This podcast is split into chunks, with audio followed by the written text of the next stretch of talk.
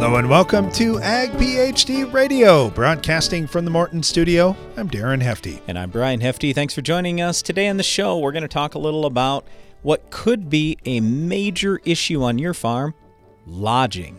If you've had lodging problems in your crops, today is the show for you. We're going to solve those problems today. If you've got any questions for us about that or anything going on in your farm, you can give us a call 844 44 AG PhD. That's 844 442 4743. You could also email us, radio at agphd.com, or send us a note on X, AgPhD Media, Darren Hefty, or Brian Hefty. All right, so lodging. Most commonly, we see this in corn. Now, it can happen in any crop. Crop can tip over. And so, we're going to talk about a variety of crops today and, and run through some of these issues. But the number one thing that I'm always going to come back to is potassium. Take a look at your potassium test. We want you to be over 4% base saturation K, and we want you to have an adequate number of pounds per acre, parts per million to make sure you have a great crop. Here's where there's a little bit of difference and maybe a little confusion. If you have heavy soil, you can hold lots of K. So if I tell you, uh, in heavy ground to have 4% base saturation potassium, you probably have a thousand pounds of K out there. So we're good. More that's more than enough to raise a crop, and you got that nutrient in balance with everything else. That's why we look at the base saturation test. That's about balance.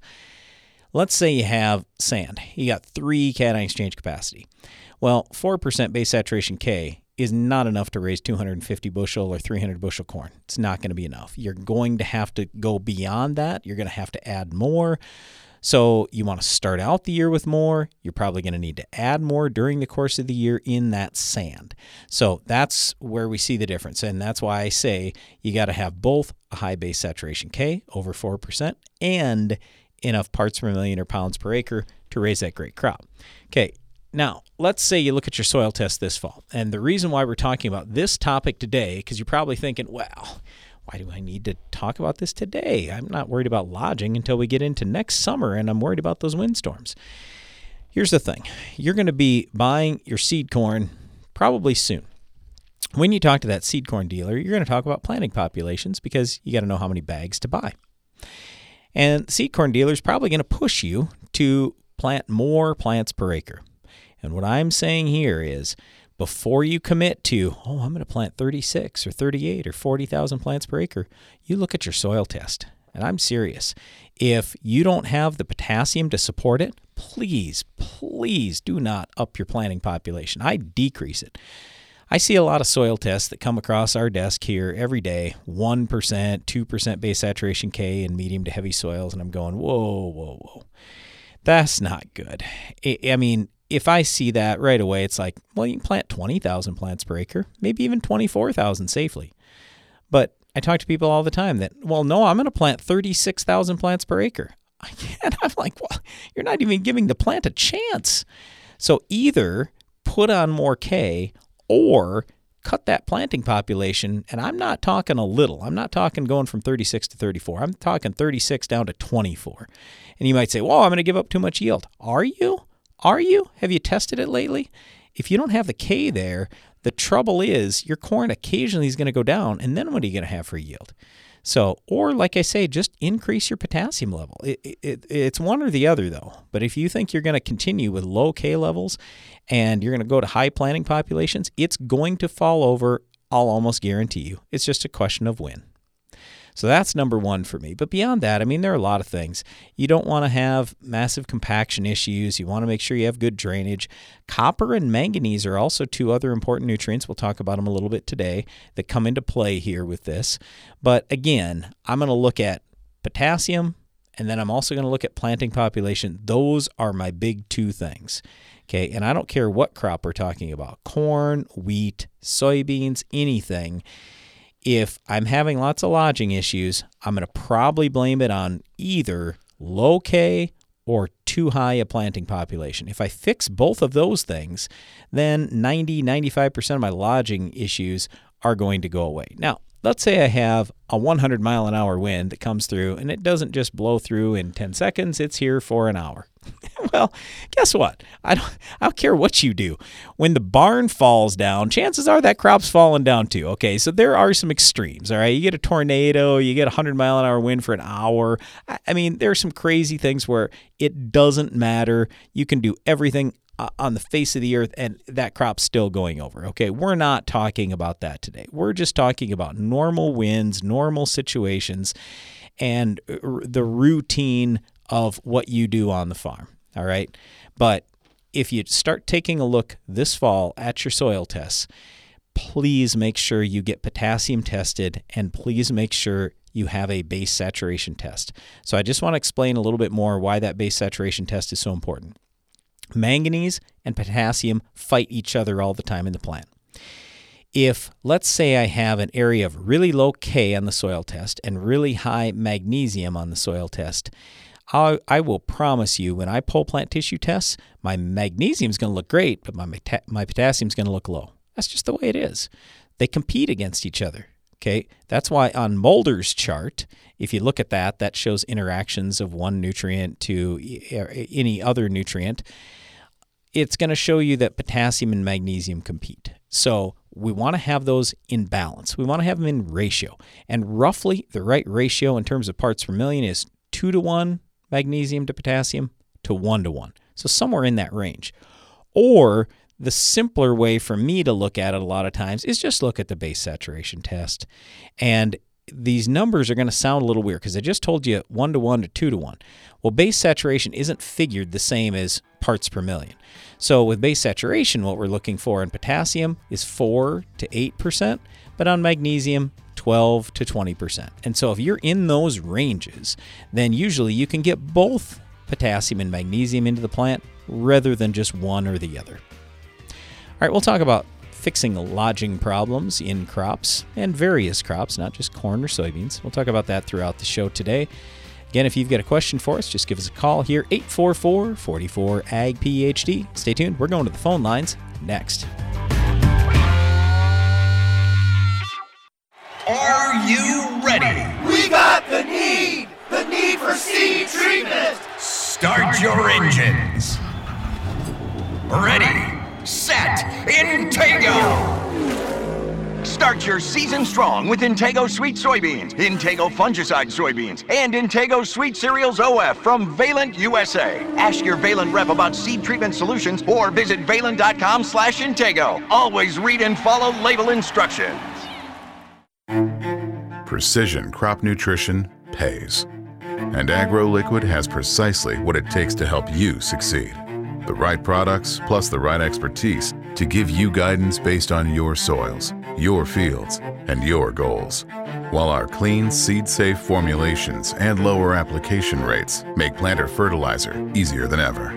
AgroLiquid. Apply less. Expect more. Find a retailer at agroliquid.com. So, how's harvest? Higher yield potential starts with the season long systemic disease protection of Xyway brand fungicides from FMC. Xyway brand fungicides protect corn crops from key foliar diseases and support physiological benefits that help develop healthier, higher yielding corn for a difference you'll appreciate at harvest. Visit your FMC retailer for an at plant advantage. Always read and follow all label directions. My mom's got a new Case IH tractor and it can do it all. Bale hay all day. See in the dark with its powerful LED lights. Hook up all the implements. Shift like a race car, steer with ease. And it can also cool my juice box. Yeah, her Case IH tractor can do everything she needs it to. Looking for a tractor that can do it all? Check out caseih.com.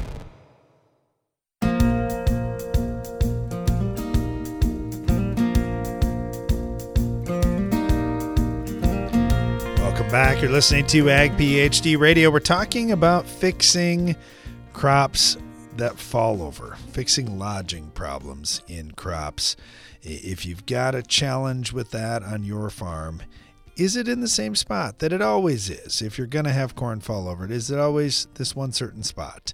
Uh, I remember growing up, we, used to plant a lot of oats, and my dad would say, Man, if I don't get my fertilizer rates right, if I get too much N, not enough K, uh, I've got areas of my, my fields that I know are going to tip over, and it seemed to be a real sensitive crop to that. But we see the same thing in corn and other crops. So we'll talk about some of the issues with lodging and, and some of the things to watch for on your farm. And as Brian mentioned, our phone lines will be open throughout the show at 844 44 Ag PhD. Got Kyle Long on with us right now with Kinsey Ag. How you doing, Kyle? Hi, I'm good. How about yourself? I'm doing well. I, I know you get to look at even more soil tests than I do. And a lot of times farmers will say, Well, I've got a problem on one of my fields. Guess which one it is? And you're one of those guys that can look at a soil test and make a pretty good guess on that. Uh, if if Yeah, somebody right. said, Hey, I have a lodging problem in my corn, uh, and guess which test it's on, what are some of the things you'd be looking for? Uh, really, what I look for, well, first and foremost, is exchange capacity, how close their uh, structure is to what I would consider as ideal. Uh, because if you have a more sandy soil, then you're actually more prone to lodging in that if you don't have the proper structure. But as far as a nutritional standpoint, uh, for rooting structure uh, and actually keeping uh, some uh, really nice rooting system so that it doesn't fall over, I look for potassium uh, and calcium, uh, especially. All right. So when we talk about those nutrients, Brian talks about potassium a lot, and I do as well. We've seen a big difference on our farm. We generally have pretty good calcium levels. So for us, potassium was the one we had to bring up. But how about for the folks that are really struggling getting calcium up? What are some of the things that, that you notice there? What do we notice is, uh, well, everything rides on the back of calcium. That's something that Dr. Albrecht had always uh, said. And so whenever we think of calcium, we just have to keep putting it on if we don't have enough, uh, because that is where that's the vehicle that basically helps drive those nutrients into that plant. If you have good calcium around that that rhizosphere to be able to, to for that plant to take up those nutrients. Yeah, having available calcium is the other thing, and I know this is something we've talked about before as well. We may have lots of calcium on a soil test. Maybe it says we're 85%, 90% calcium. Doesn't necessarily mean that calcium's available. So having available calcium is going to be a big deal. And then on this potassium front, you get to work with a lot of lighter soils. I know in our heavier soils, if we're 4% base saturation potassium to maybe up to 7 or even 8 depending on whose soil test you're using, that seems to be pretty good. How about in the lighter soils? Can you push it even further when 7% base saturation might not be much more than 100 parts per million? Uh, yes, uh, you want to see what that crop is also going to use up. Uh, we say we're trying to use stuff for structure, and that's our main goal is trying to promote that proper structure first. So potassium does look, uh, we look at that for structure first, and then okay, in a lighter condition, we know that we're going to have to push that above 100% capacity because that crop is actually up more than what is going to be needed for that structure. So that's something that we also look at. We also look at for lodging though too, uh, micronutrient wise, copper and manganese are very uh, key things for stalk strength. You know, with that potassium, the manganese, and the copper, those are three real keys to uh, stalk strength that I find that even if you have excessive biomass from overuse of nitrogen, that they still will will hold up uh, rather nicely under those conditions.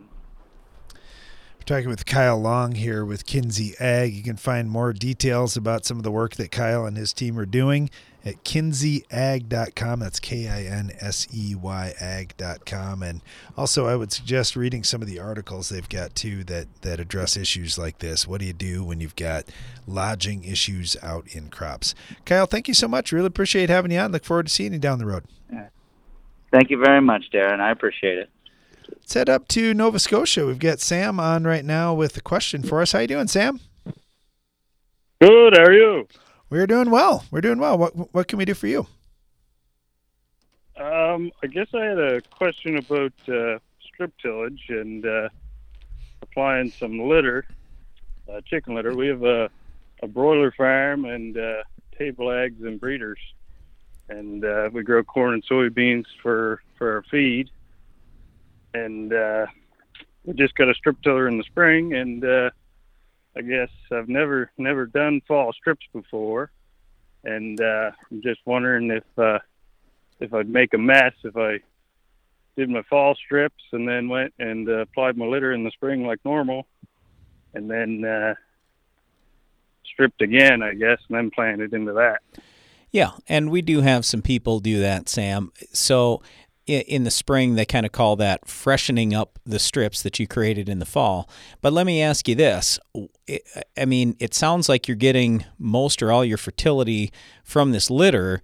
Why and then if you're going to freshen the strip up in the spring why are you going why do you want to do strip till at all in the fall? Um, well i'd like to like to get the seed bed warming up a little bit faster in the spring. Okay. That was one thing this spring where we just uh, we just did it in the spring, yep. and uh, we still had good emergence, but we had a real dry spring as well. So sure. I don't know, I don't know what that would look on like a regular sort of spring. Yeah. So yeah, we've done strip till in the fall for a lot of years now on at least some of our acres. We've also done it when there has been dry manure or compost applied usually what we try to do is we'll get the uh, get the manure application or compost done first, then we go out and strip in the fall, and that way we don't have to touch it again. So if you want to do it the way you're talking about, it'll certainly work, but then it's it is going to require that extra trip in the spring most likely. Uh, although as I say that, I don't know exactly how much you're putting out there, so I don't know how much will cover over the top of that row. Uh, but freshening it obviously would make it warmer and drier, and so that that certainly could be helpful. I, I could see, but otherwise, I could also see where if you make a big enough berm in the fall, you just go clear that off in the spring, and that would clear off any of that uh, that manure that is or litter that is put over the top of that row in the spring too. So you could clean it off just right with the planter. So I, I guess you can certainly try it both ways if you wanted to. But the other thing that I would bring up is if you aren't putting out all your fertilizer needs, I, I really like putting some fertilizer deep with that strip till machine. I think that's a big advantage. Uh, that and you talked about dry weather. We deal with that all the time. Having at least a little bit of fertility down deep in that that trench has been real helpful for us and helping us get through some of those drier years a little bit better. So, I, I mean, those are just some of our thoughts. Yeah, perfect. Yeah, mixing that uh, mixing that manure down deeper would probably be a little better too.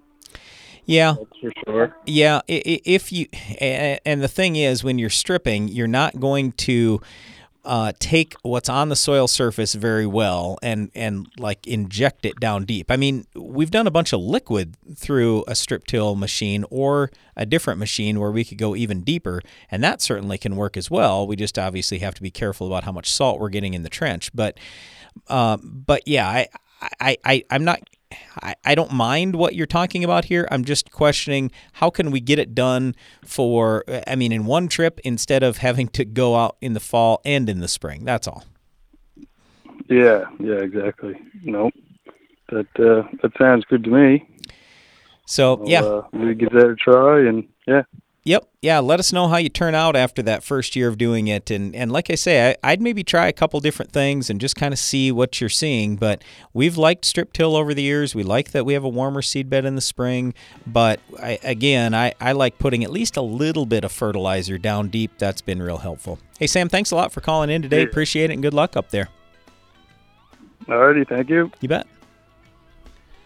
You're listening to Ag PhD Radio. We're going to get back into our discussion on fixing lodging problems in crops, and we'll continue to take your calls and questions at 844 44 Ag PhD.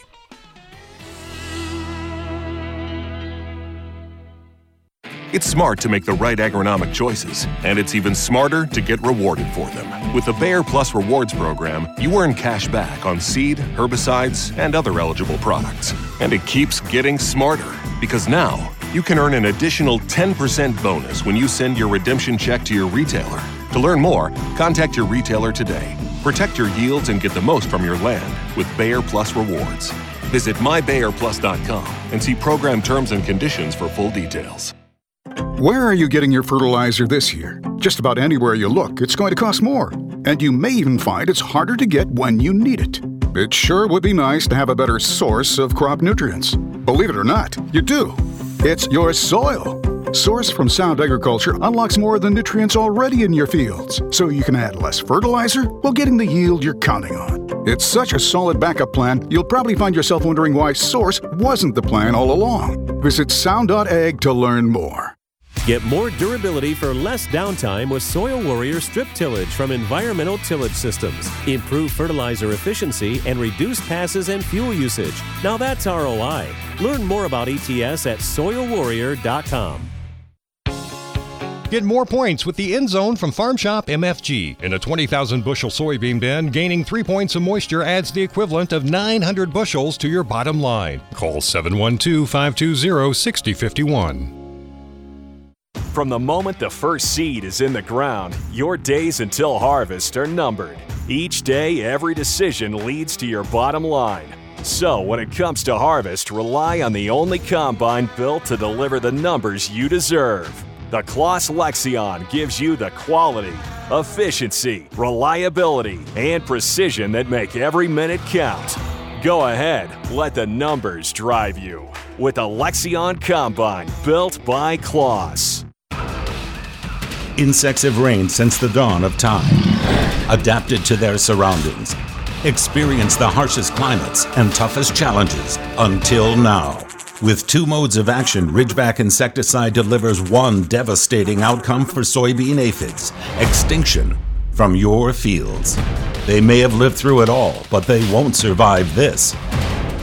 End soybean aphids reign at ridgeback.corteva.us. In 1923, Bert R. Benjamin had a vision an all purpose tractor that could do more. With that, the Farmall was born. This year, Case IH is celebrating 100 years of Farmall, 100 years of milestones, 100 years of innovation, passion, grit. And they're doing it through your stories. Share them at farmall100.com. One lucky storyteller will win their own Farmall, the tractor that is the one for all.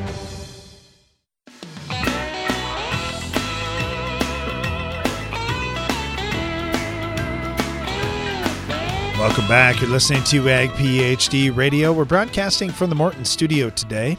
If you have questions for us, if you'd like to send us some information, maybe a soil test or a picture, radio at agphd.com is the best way to do that. And of course, during our radio show, you can always call in 844 44 Ag PhD. We're going to head out to California next. We got Bill Brush on with us right now, longtime crop consultant there. Bill, you've seen it all. Thanks for being here to share a little bit with us. Yeah, nice to be with you guys again.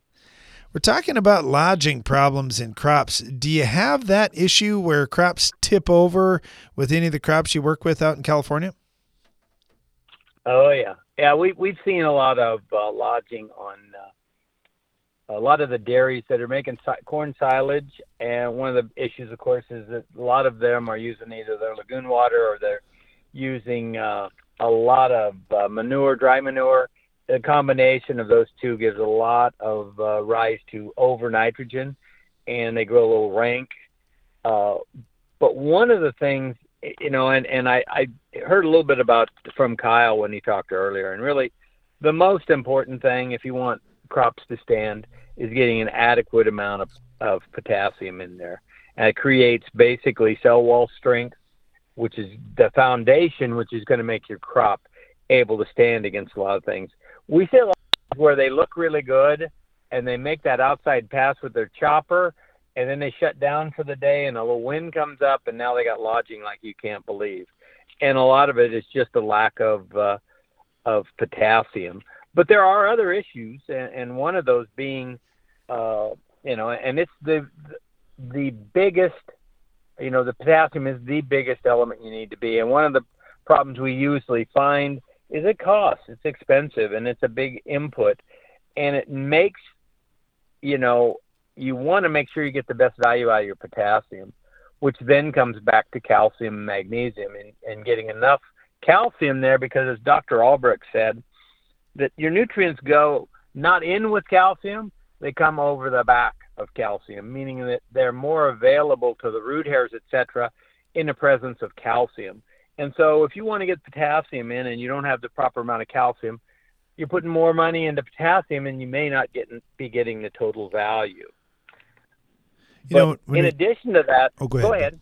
I was just going to say one of the No, things on this potassium. A lot of times, uh, when I talk to you or I hear from Neil Kinsey and, and others in the industry, they'll say, "Well, there's kind of a range here that maybe you want to be in the four percent to seven and a half percent range or something like that." What you're saying, if you're going to overload with N, like some of these dairies are doing, just just because they've got a lot of manure availability, those kinds of things, or maybe you farm with somebody like my brother that loves nitrogen and doesn't want to run short, you probably better be towards the top end of that potassium range. Yeah, and, and there's two things. One, remember what kind of soil you farm on because uh, we talk about a three percent or seven and a half percent, but crops are funny. They don't eat percentages; they eat pounds. And you can have a light sandy soil and having a seven and a half or eight percent uh, uh, potassium, you still don't have enough potassium. And you can have a very heavy, thick, rich soil that's at five percent, and you have enough potassium. So look at that exchange capacity first. It's really important. And then also look at the pounds that you're going to need. And most of these crops will need at least five or 600 pounds of available K throughout their growing season. Uh, the other thing is that nitrogen, excess nitrogen, for every pound of nitrogen that you lose through leaching, you're going to take out a pound of soluble calcium.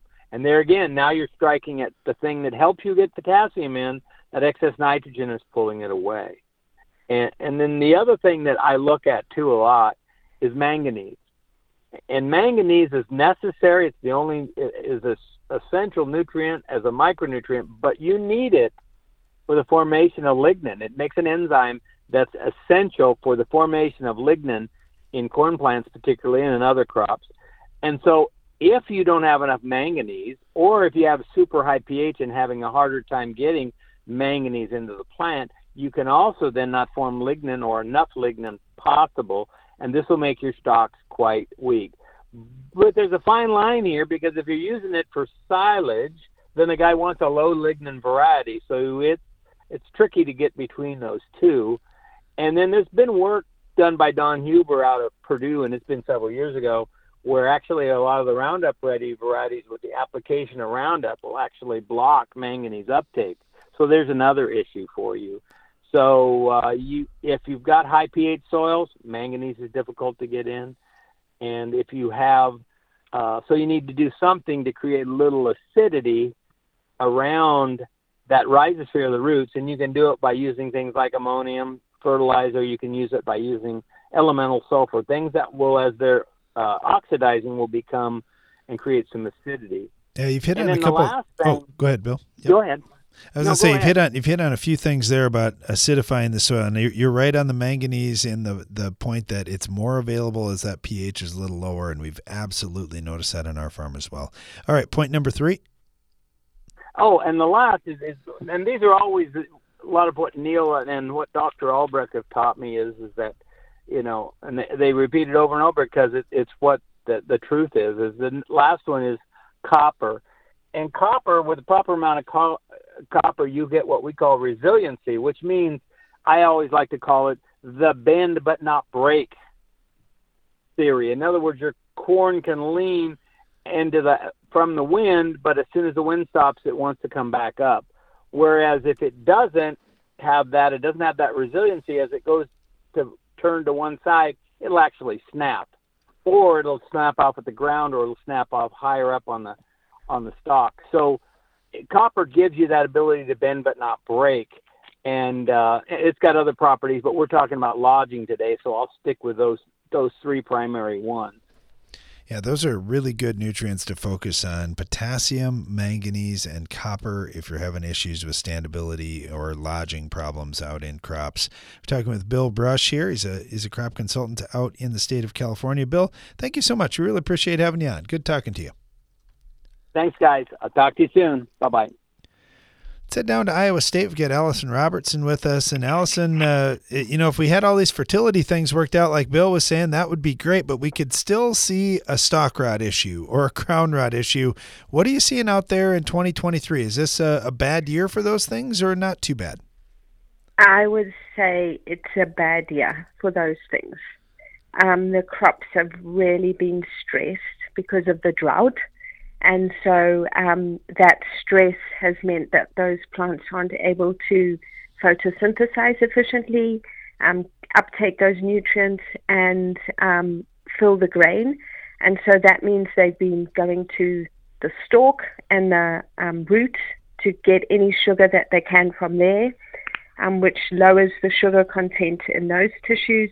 And then that means that um, fungi that are hanging out in there are now able to take advantage of that low sugar situation because the the um, cells are not as strong, they're not as resilient, and um, and then they take over and they start colonizing those stalk tissues, and so we run into problems with crown rot and stalk rot. How fast yes. can how fast can those problems, Alison, go from okay, uh, everything looks good out there. I just scouted, everything's standing well. My stalk pinch test was good. How fast does it turn bad at this time of year? Oh, that's a great question. Um, I don't know that I can honestly tell you, but um, it feels like this year was really quick, like maybe a couple of weeks, and then those it yeah, then those those plants just looked bad. Well, I, had... I just remember driving around. I remember driving around Iowa and thinking, oh, there's not too much crown rot and stalk rot, and then driving around, you know, two or three weeks later and thinking, oh my goodness, what just happened? So, yeah. Um, well, we've yeah. got we've got heat, we've had warmer weather, and we've had some moisture, and it's just the perfect yes. condition for these fungi to, to do what they do, and that's try and break yes. down corn stalks. So it's not exactly exactly not super surprising out there. Yeah, well, the yeah. the good thing, Alison, is that you're busy and you've got a lot to look at out in fields. The bad thing is uh, you're out looking at farmers' fields at some of these things because that means we got some disease problems. But uh, we'll keep an eye out for the stalk rot and the crown rot in fields. And I think the best piece of advice here is keep scouting because these things can turn quickly. Alison, thank you so much. Really appreciate having you on. Stay tuned. We'll be right back. Because the challenges you face are getting bigger every year, BASF is committed to helping with more than boots on the ground. We're committed to boots in the mud, boots on the steps of your truck, your tractor, your combine, the linoleum tiles of your coffee shop, the concrete of your co op, the gravel in your shed. So we can listen, learn firsthand, help right now to ensure success. BASF, helping you do the biggest job on earth. Morton Buildings has served the American farmer for more than 120 years. From manufacturing our own building components to constructing your building, Morton takes pride in being the industry leader in post frame construction by providing a quality building and exceptional customer service. A Morton is built to last for generations. To get started on your next project, please visit mortonbuildings.com.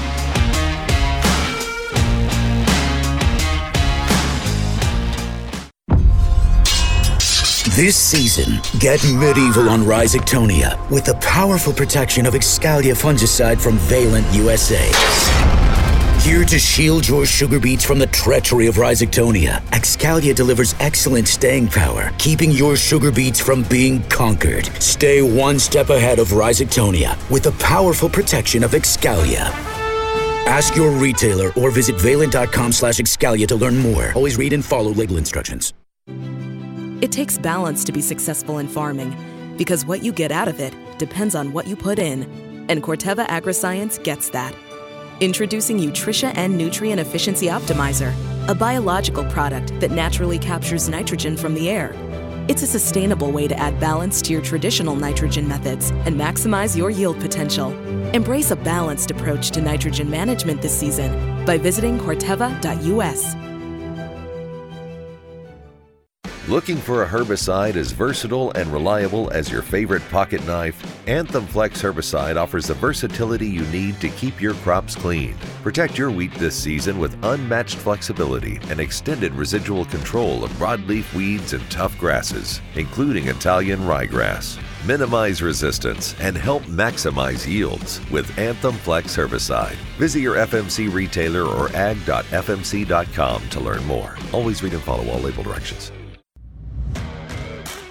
When nematode pressure mounts, seed applied Trunemco provides assurance. Growers using Trunemco are seeing a difference from early plant vigor to improved soybean and cotton yield. Impressive results are everywhere, and we want to hear about yours. You could win $20,000 and be named a Trunemco Elite Grower. Don't delay. Contest ends October 31st. No purchase necessary. Void where prohibited. See full rules. Learn more at nufarm.com/ussst. Hey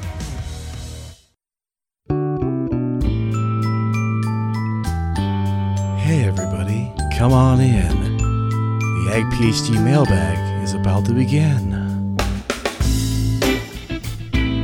That's right. It's the Ag PhD mailbag time. You can send your questions in, radio and agphd.com, or just give us a phone call, 844 44 Ag PhD.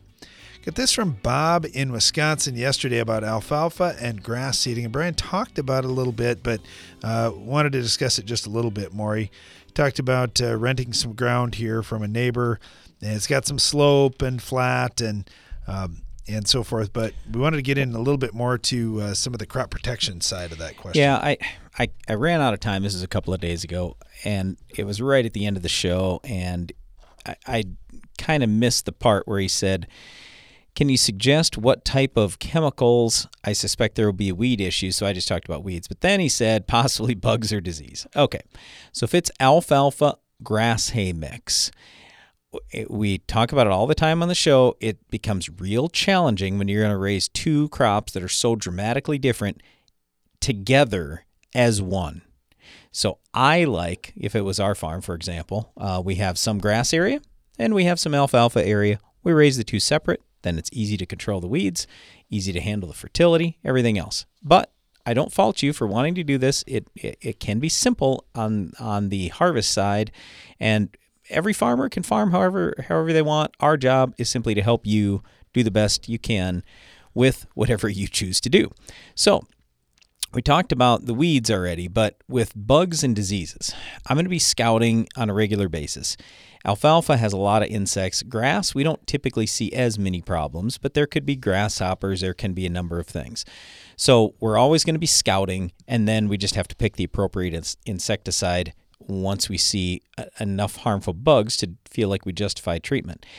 I will tell you, we're seeing all time low prices now for the generic Lambda insecticide. So it's less than $2 an acre for the full rate. So that'd be uh, similar to like what the old warrior was or we talk on the show all the time about silencer silencers it's under two bucks an acre for the full rate so it's not very expensive to run out there you just have to look at well, what's the pre-harvest interval okay so like in alfalfa for example i like mustang max because that's got the shortest pre-harvest interval at three days anyway in terms of disease with both grass and alfalfa, we don't usually see a lot of disease issues, but there would be fungicides that are labeled. So I, I I'm not going to tell you, oh, this is going to be a big deal. You're for sure going to have to spray disease. So I just wouldn't be all that worried about it. I mean, ideally, when we put seed in the ground, we like to have a seed treatment, use some biologicals and things like that. And, and foliar will a lot of times use some biologicals too. Like on our farm, we did everything from uh, beneficial fungi to bacteria. We've done some plant growth hormones, things like that. So there are a lot of things you could experiment with in your hay, um, just like we're using in ours. So I guess I, those are kind of the general things that I would throw out to you but no great big watchouts. All right, thanks for the question. I uh, get this one in from Amar. He said, We've got a 7.5 soil pH, and I'm having some issues with yellow soybeans. So I'm broadcasting iron sulfate, and I'm foliar feeding iron later in the season as well. My question is Are these two methods enough to get the right form of iron into plants, or Should I put more iron in a 2x2 and some in a deep band? I'm already deep banding phosphorus, potassium, and zinc. I could deep band other nutrients if you think that would help as well. This is a classic instance of are we going to treat the problem or are we going to treat the result of the problem? And here's where I'm going with this. You won't have yellow beans and iron deficiency chlorosis if you get that pH down below 7. So I would look at the soil test overall and see what nutrients I need to get in balance. A lot of times when we have higher pH soil, it's because of excess magnesium, excess calcium, excess sodium, something like that, and insufficient amounts of things like potassium. So once I get my soil nutrients in balance, hopefully my pH is coming down. Also, drainage is a really big thing. So I'm going to make sure that my drainage is great first. Then I'm going to flush out excesses if I need to. A lot of times that means adding more sulfur of some sort.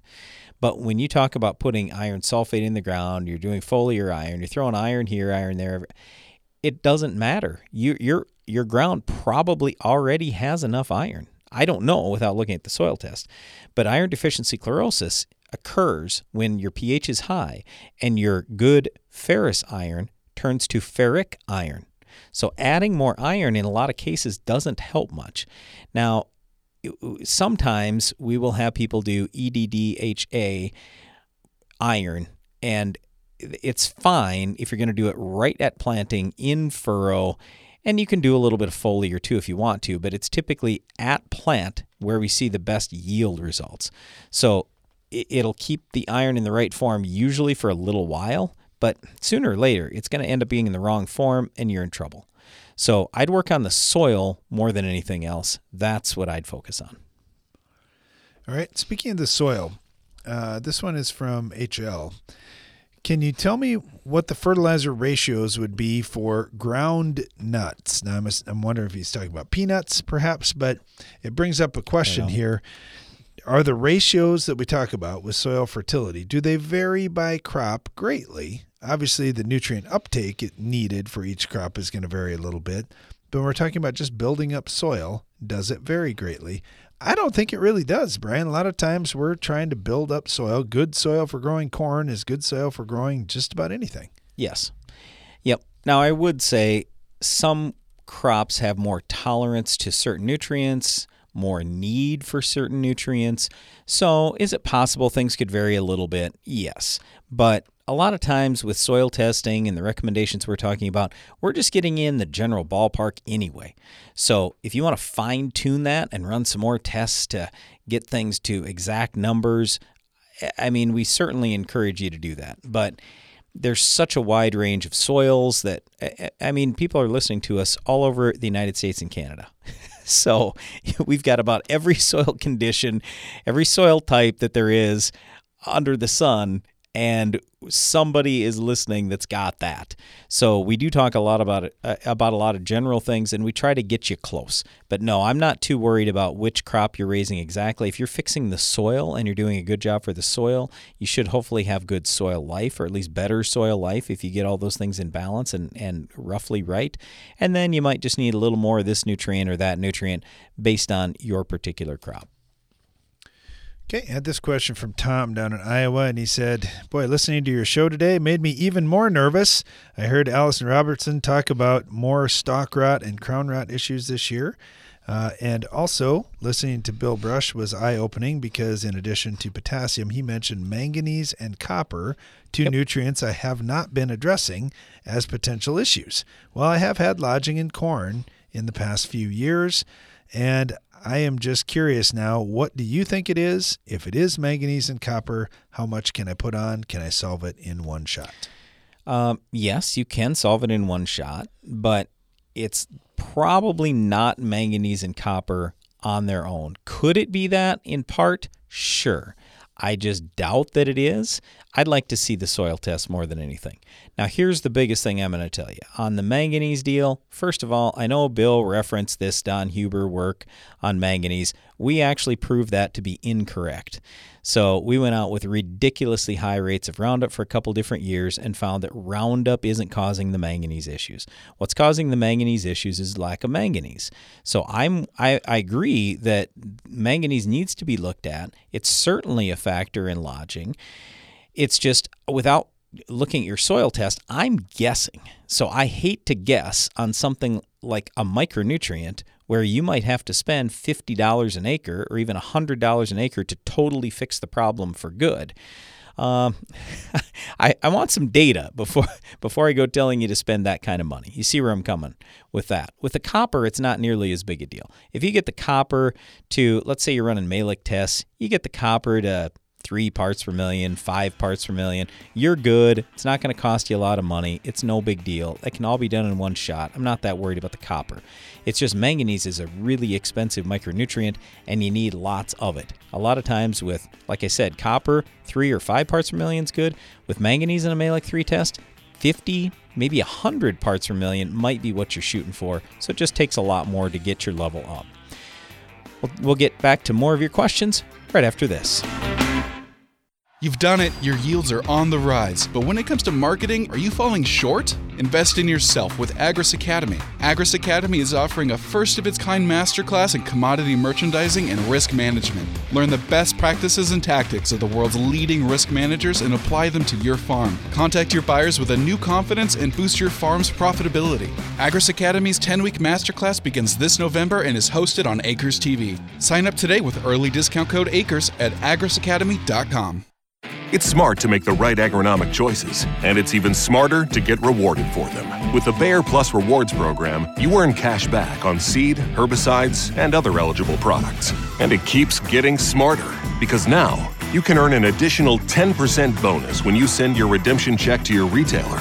To learn more, contact your retailer today. Protect your yields and get the most from your land with Bayer Plus Rewards. Visit mybayerplus.com and see program terms and conditions for full details. Your farm data platform might let you manage your fertilizer plan by helping you set sample points, determine management zones, or create fertilizer recommendations. With Vrafy, you can do all that. But what Vrafy does that no one else can is take yield data straight from your combine, correlate this info to soil test points, and immediately generate variable rate fertilizer maps based on your nutritional goals. Whether you want to build soil levels, balance your field for uniform nutrition, or maintain fertility levels by simply applying what you removed at harvest. And with full integration with John Deere Operations Center, Vrafy can send recommendations directly to application equipment, no matter the color. Sign up for your Vrafy account today at vrafy.com and keep your farm moving. That's V R A F Y.com. Growing up on the farm, I woke up as early as mom and dad. I put as many hours on the tractor, changed as many teeth on the tiller as my brothers. It doesn't matter if you're young or old, man or woman. When there's work to be done, you put your boots on and you do it. I do that on my farm and in my job at Case IH. My name is Kelsey, I'm a farmer, and I work for Case IH. Case IH, built by farmers. The hard-working, independent spirit of rural America can often be isolating. It's not often discussed, but mental health issues are real. Now's the time to lead by example, talk openly, and show that a strong mind is just as important as a strong body. FMC is proud to be working toward ending the misconceptions around mental health through awareness, guidance, and action. Together, we can uproot the stigma.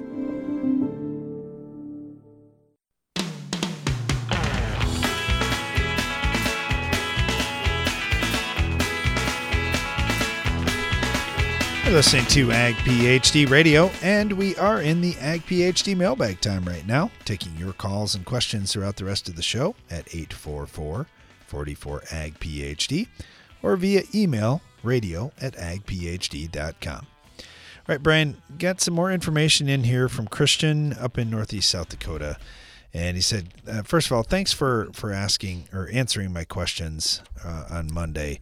I've got a couple other details that I wanted to share with you. I've attached some soil sample results for the area in my field that's got high pH soils where I'm seeing significantly less soybean yield.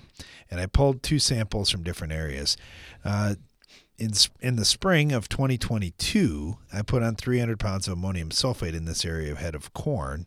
And this spring, I ran just a gallon and a half of Pro Germinator in furrow, which is a 924.3, uh, in in hopes of giving some more phosphorus access to my crop in high pH soils.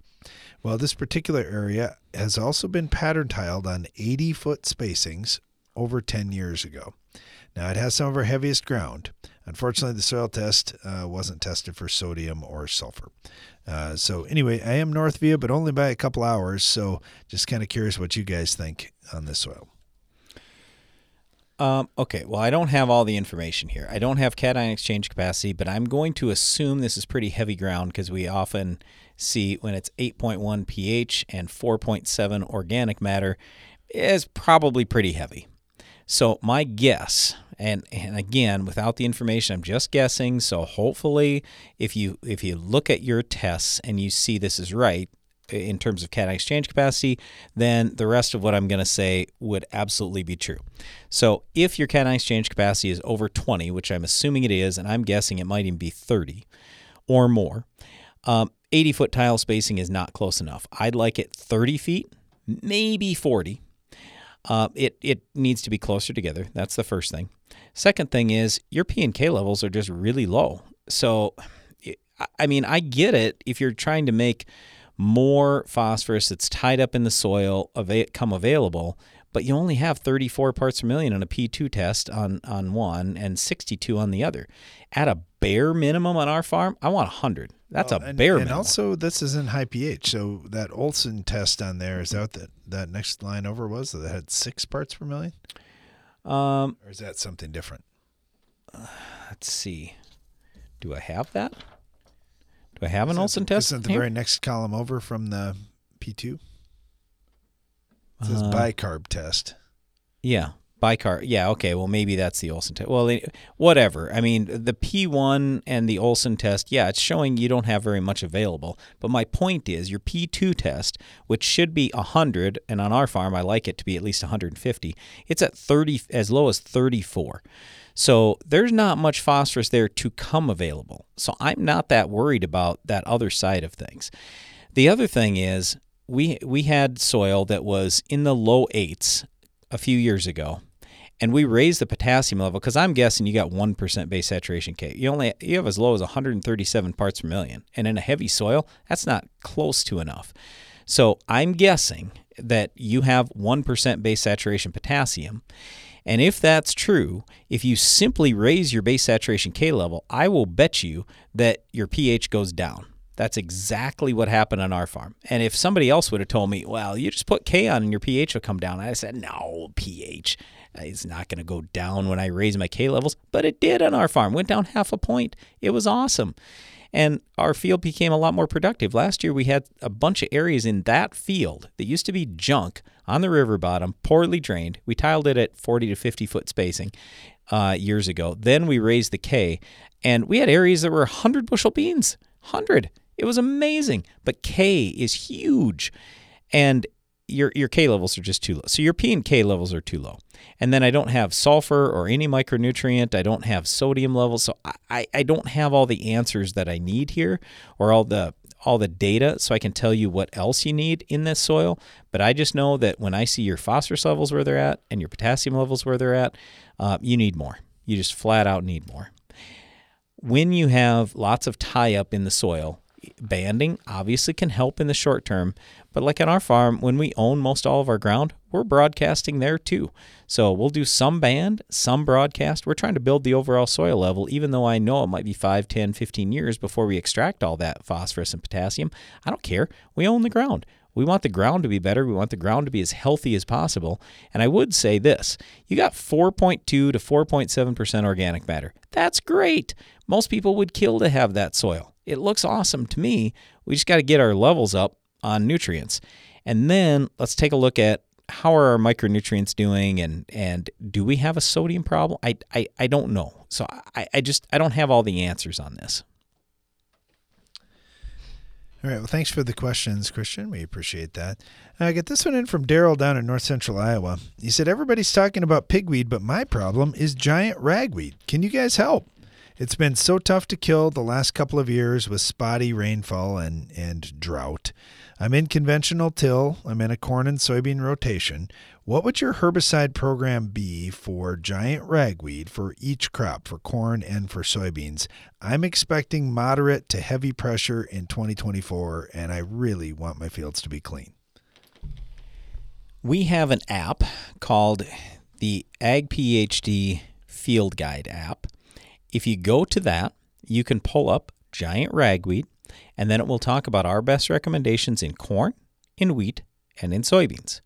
So with giant ragweed, I, I, guess I'll just say you absolutely need to get ahead of it. So we talk here, like in corn, for example, about starting with something like Sure Start or Triple Flex. Um, Balance Flex can also be good, but the thing is, if you use Balance Flex, that's an HPPD. If you use that pre, then we don't want you to use an HPPD post. And then post emerge, personally, I really like status. That's the way to go. So if you start with something like, let's say, Sure Start Triple Flex, you follow with status, um, your giant ragweed problem's gone in corn. That's it. That's all it's going to take. In soybeans, it gets to be a lot more challenging. So this is why we talk about our three pre program all the time. But here's the thing on giant ragweed, yeah, metribuzin will help the authority or valor will help, but you're not going to get a lot of activity out of the yellow, out of the trifluralin or pro. First rate, however, is really good. So if you want to go something like authority first plus metribuzin, um, I'm all for that. So that's what I would start with. Then post emerge, you got lots of options. Depends on which crop we're talking about, but Roundup will kill it usually. Uh, Liberty is good. You got dicamba, you got 2,4-D, I mean, there are a lot of different options. Otherwise, Flexstar has activity and Cobra does as well. So, lots of choices for you there in soybeans too. But the key thing with both crops is you want to get out there with the pre and then with your post, you've got to stay ahead of this because this thing can, this giant ragweed, it can just take off. And in a lot of the areas where we see giant ragweed being prevalent, those are wetter areas. We're in a very dry area. So it's easy for us. I can pick almost any day of the week and I can go spray. I mean, yeah, I might have to spray in the morning before the wind picks up. But if you're in an area that gets rain, what happens a lot of times is we say, well, we want to let a few more of the weeds come up. And then all of a sudden it rains for two weeks and now the weeds are too tall and now you don't get good control. So stay ahead of it, spray earlier rather than later, and you'll have good luck. All right, thanks for the question. Get this one in from Sean over in Wisconsin. He said, Hey guys, it's still warm out, and I just put in bin fan controls for this year. We were thinking of using them in corn, but I'm curious how wet can you take soybeans out if you're using bin fan controls? This might be an opportunity to turn those bins twice. 17's been our experience. It's at 17 too, it's getting a little sketchy whether you're able to get those beans out and, and, not have so many pods and stuff. Certainly 15 or 16% moisture beans. But I like it when we're taking wetter beans. We have a lot less harvest loss, a lot better quality grain, and then we just dry it down over time with air using those automatic bin fan controls. Usually, if we take out 16, 17 moisture beans, then it takes about three weeks and they're down to 13 on our farm. I think this is something that, that each farmer has to kind of play with on its own. What are you comfortable with? And then vary a little bit based on the year. If you're still getting a lot of warm days, like you say, hey, the weather's still warm, yeah, that's very helpful. You've got a chance of drying things down a little bit quicker if you get the right yeah, humidity levels. Beans dry down so fast. I mean, you can be at 14% and a few hours later you're at 10. I don't I can't have beans at 10. Well, I can. Then I got to re-wet them basically by putting damper air into that bin because I want to haul them in at 13 so I maximize my profit. Well, I think you're going to have some fun with those bin fan controls, Sean. So thanks for the question. We really appreciate it. And thanks for listening to today's program. Be sure to join us again each weekday for more Ag PhD Radio.